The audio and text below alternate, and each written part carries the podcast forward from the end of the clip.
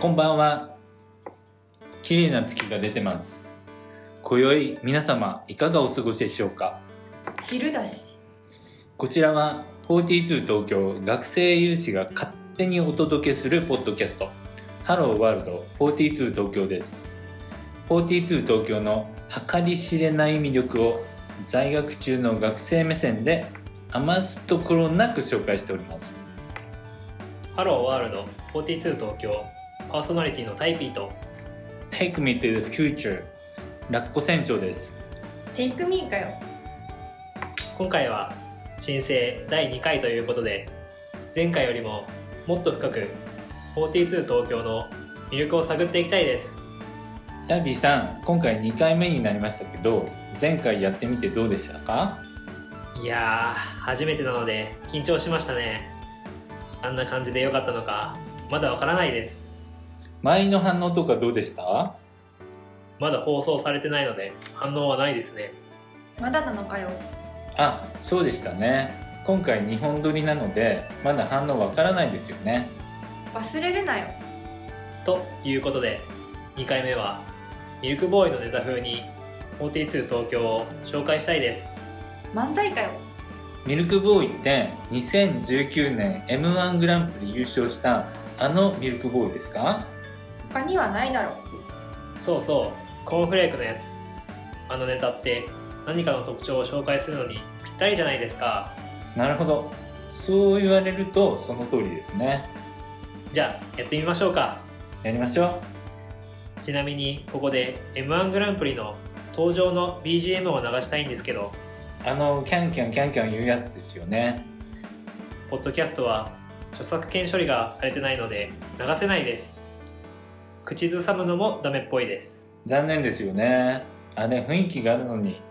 ということで皆さん今あの音楽が流れてると思ってください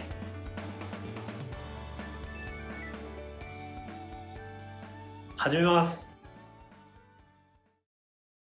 どうもどうも、牛乳少年です。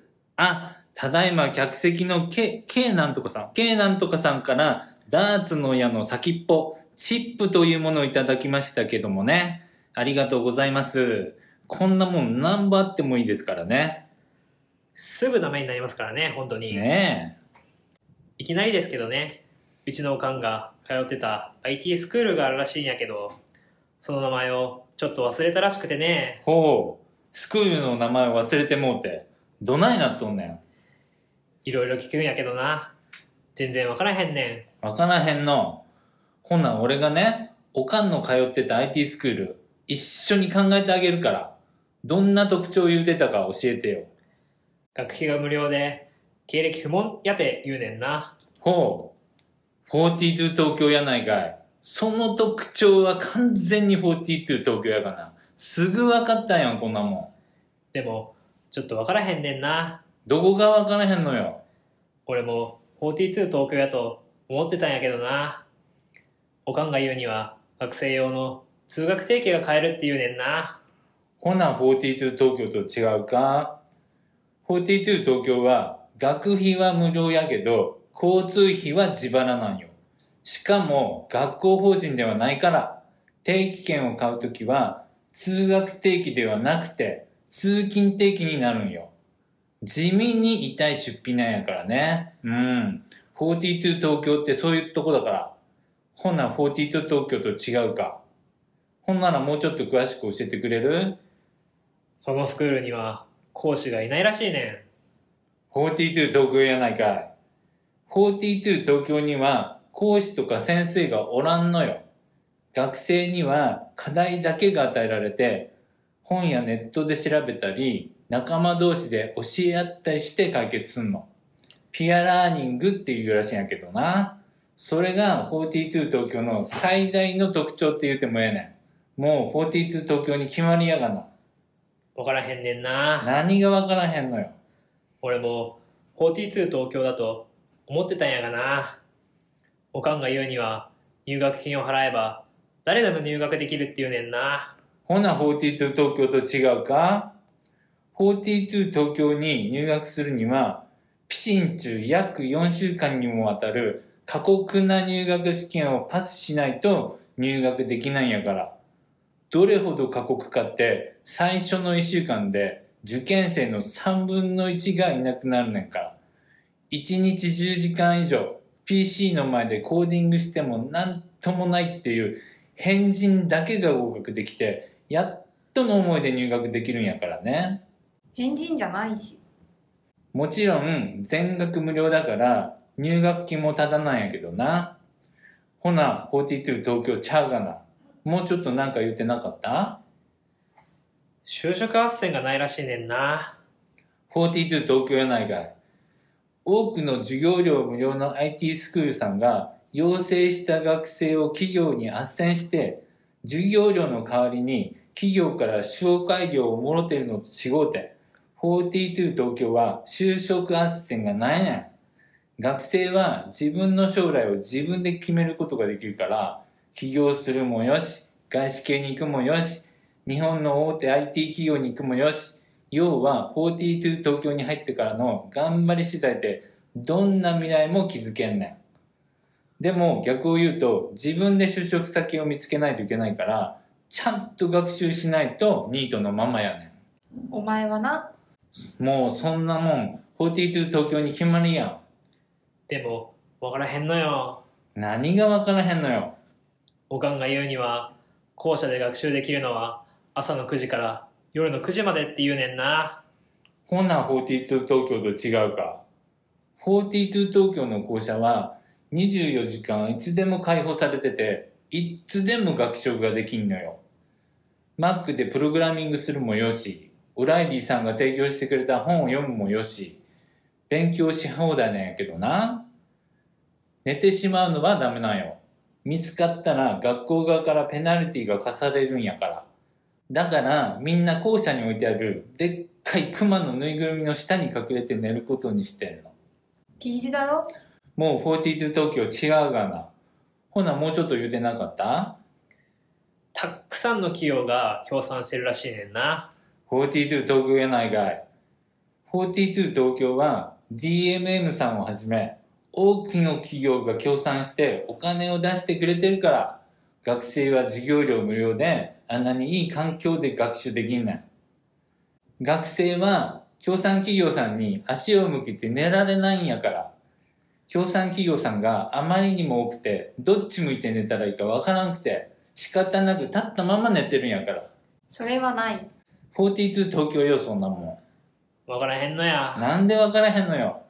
俺も42東京だと思ってんけどな。おかんが言うには水が飲み放題って言うねんな。ほな、42東京違うか。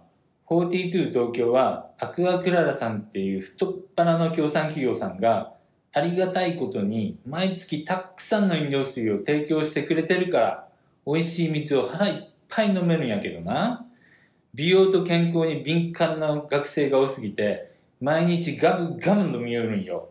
月の中頃には、いただいた水が枯渇して、大干ばつが起こるんやから。校舎内で脱水症状で倒れる者が続発したり、校舎の一部が砂漠化するわで、もう大変なんやから。大嘘すぎだろ。もう絶対違うからな。ほんなんもうちょっと言ってなかった？ビルの23階にあるらしいねんな。?42 東京やないかい。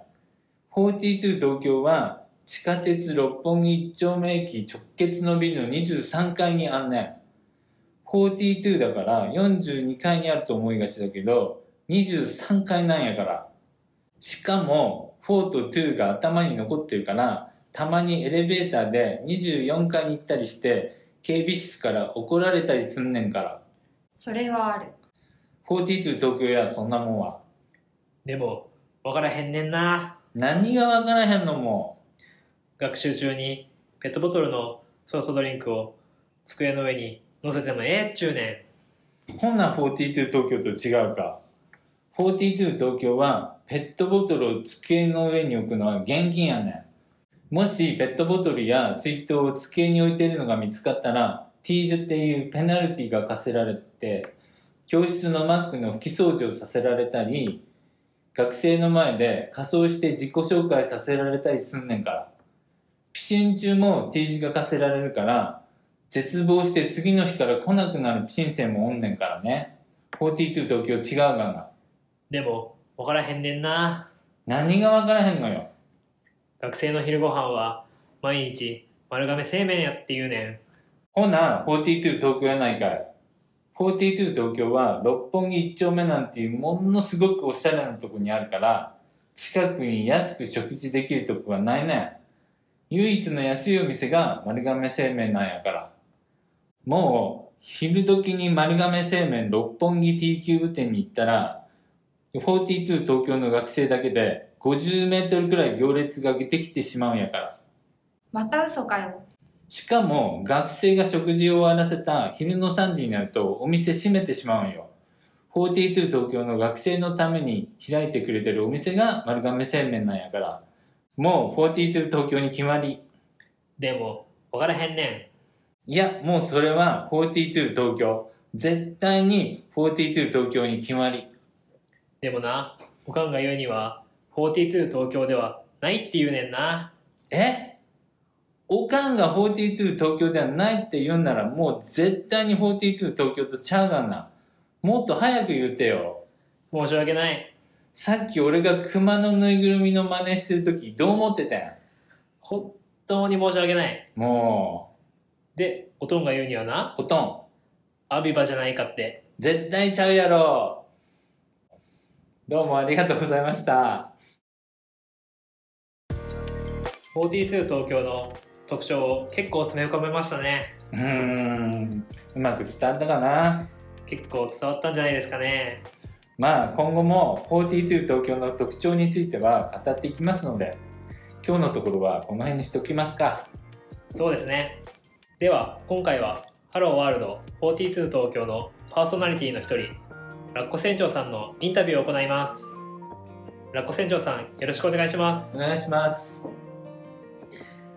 早速ですけど、ラッコ船長は42に入る前は何をしていましたか？いや、僕は実際子供部屋おじさんだったんですよ。もう家に引きこもって、アニメ見たりゲームやったり、ほとんどそればっかりしてて、たまに、あのーアプリとか作ってたんですよね。ちょっと学生時代にそういうのやってたんで。なるほど。どんなアプリ作ってたんですか？あのー iPhone とか Android のなんか地図系のアプリですかね。えー、じゃあ、プログラミングは結構やってたっていう感じですかね。そうですね。それまでもプログラミングはちょっとやってたんで、まあ業務でやってたわけではないから、すごく詳しいってわけじゃないんですけど、まあ趣味程度ですかね。なるほど。ありがとうございます。じゃあ、突然、その、ピシンを受けようって思った動機は何ですか？えーと、まあ、ピシン受けるとかそういうの全然気持ちなかったんですけど、お母さんに突然、いい加減働かないと、もうご飯あげないって言われちゃって、で、ちょっと働くのも難しいかなと思っていろいろ調べてたら、42東京っていうのを見つけて、ここに通えば、まあなんかご飯出してくれるかなと思って、それでちょっと相談してみたら、まあここならいいよってことだったんで、ピシン受けようと思いました。なるほど。じゃあ、今は普通にご飯は食べられてるっていうことそうですね。まあなんとかなんとか食べられてます。よかったです。実際ピシンを受けてみてどうでしたか？そうですね。まあ僕はさっきも言いましたけど、一応プログラミング経験があったので、結構取り組めたと思いますね。えっ、と、取り組めたっていうのは具体的になんかどんな感じで取り組んだんですかねピシンって結構、うん、プログラミング初めてみたいな人たちもいると思うんですけど、うん。なんかどんな風に取り組んだとかありますか？えっ、と、まあ課題の内容は、だいたい読んで理解できるので、まあ、さらっとネットでちょっと抜けてる部分を調べたりして進められるっていう感じだったんですけどちょうど僕の隣にすごくできないやつがいてなんかすぐに聞いてくるんですよ。なのであの課題に取り組む時間よりもなんか教えてる時間の方が多かったような気がします。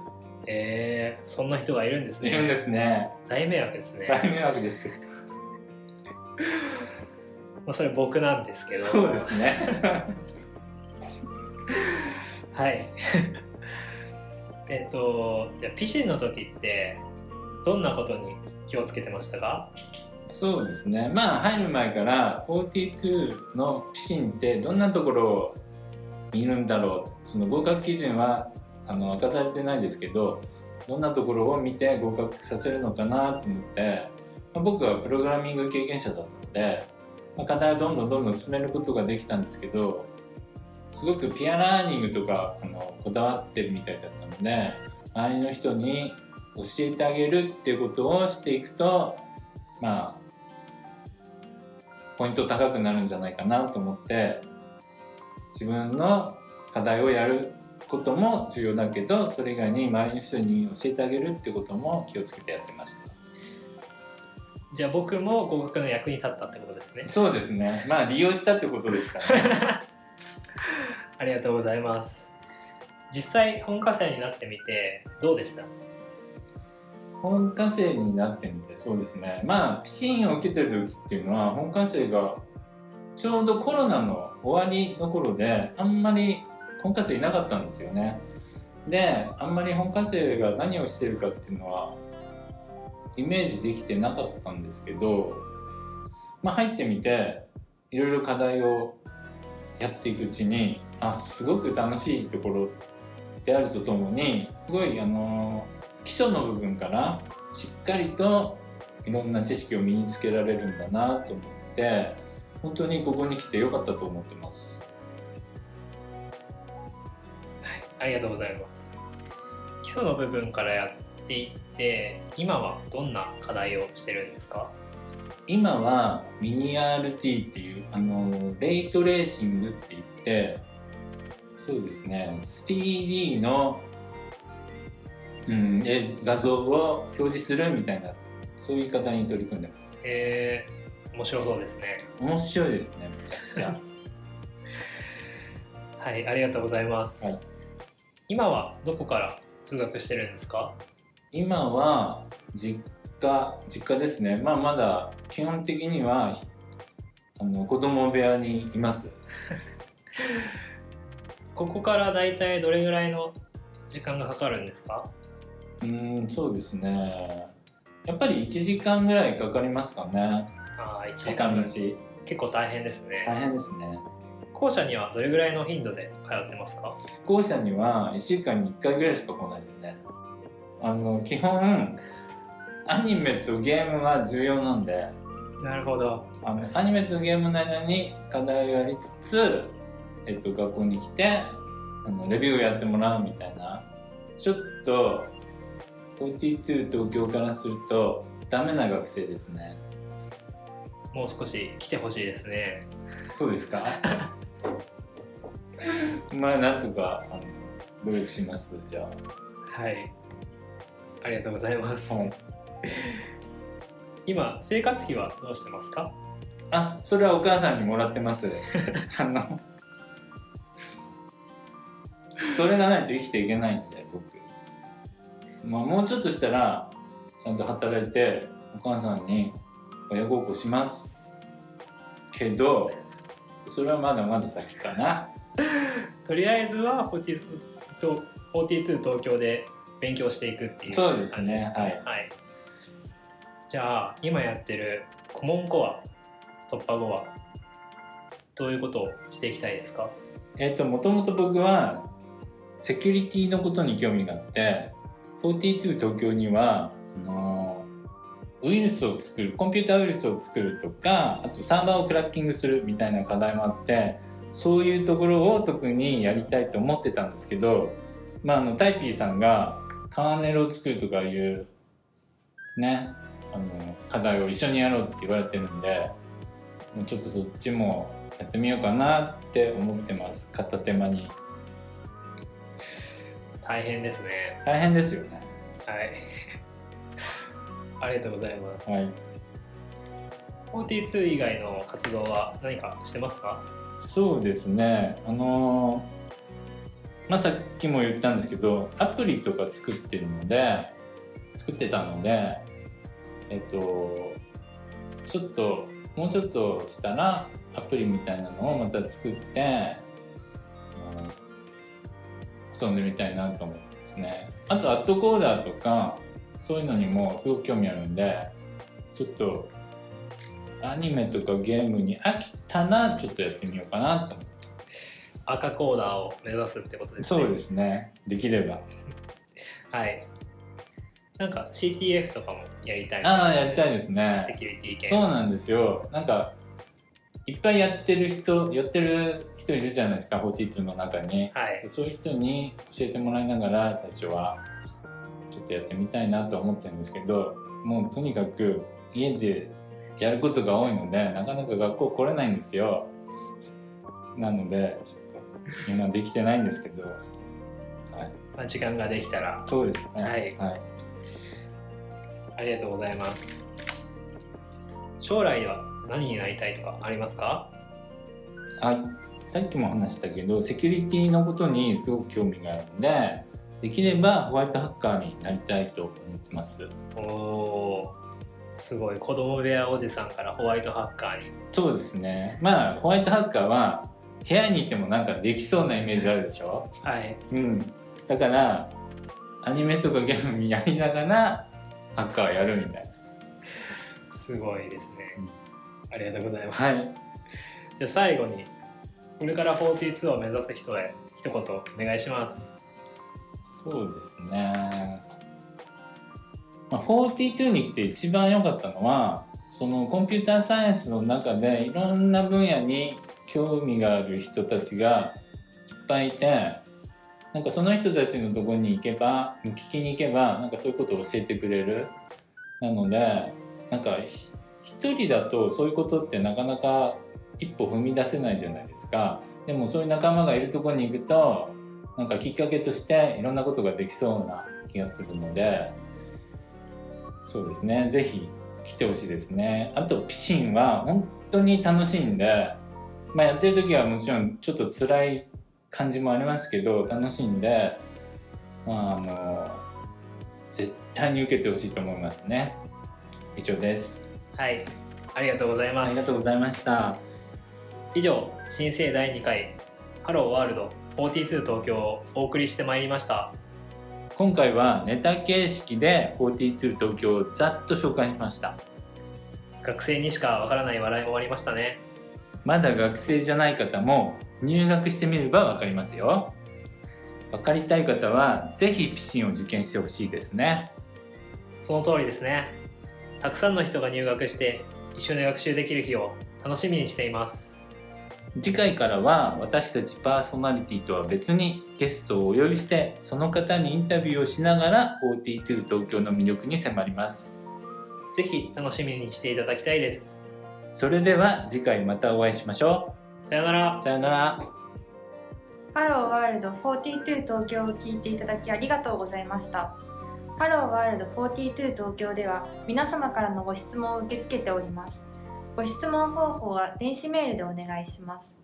メールアドレスは hw42t w737.com です。ありがとうございました。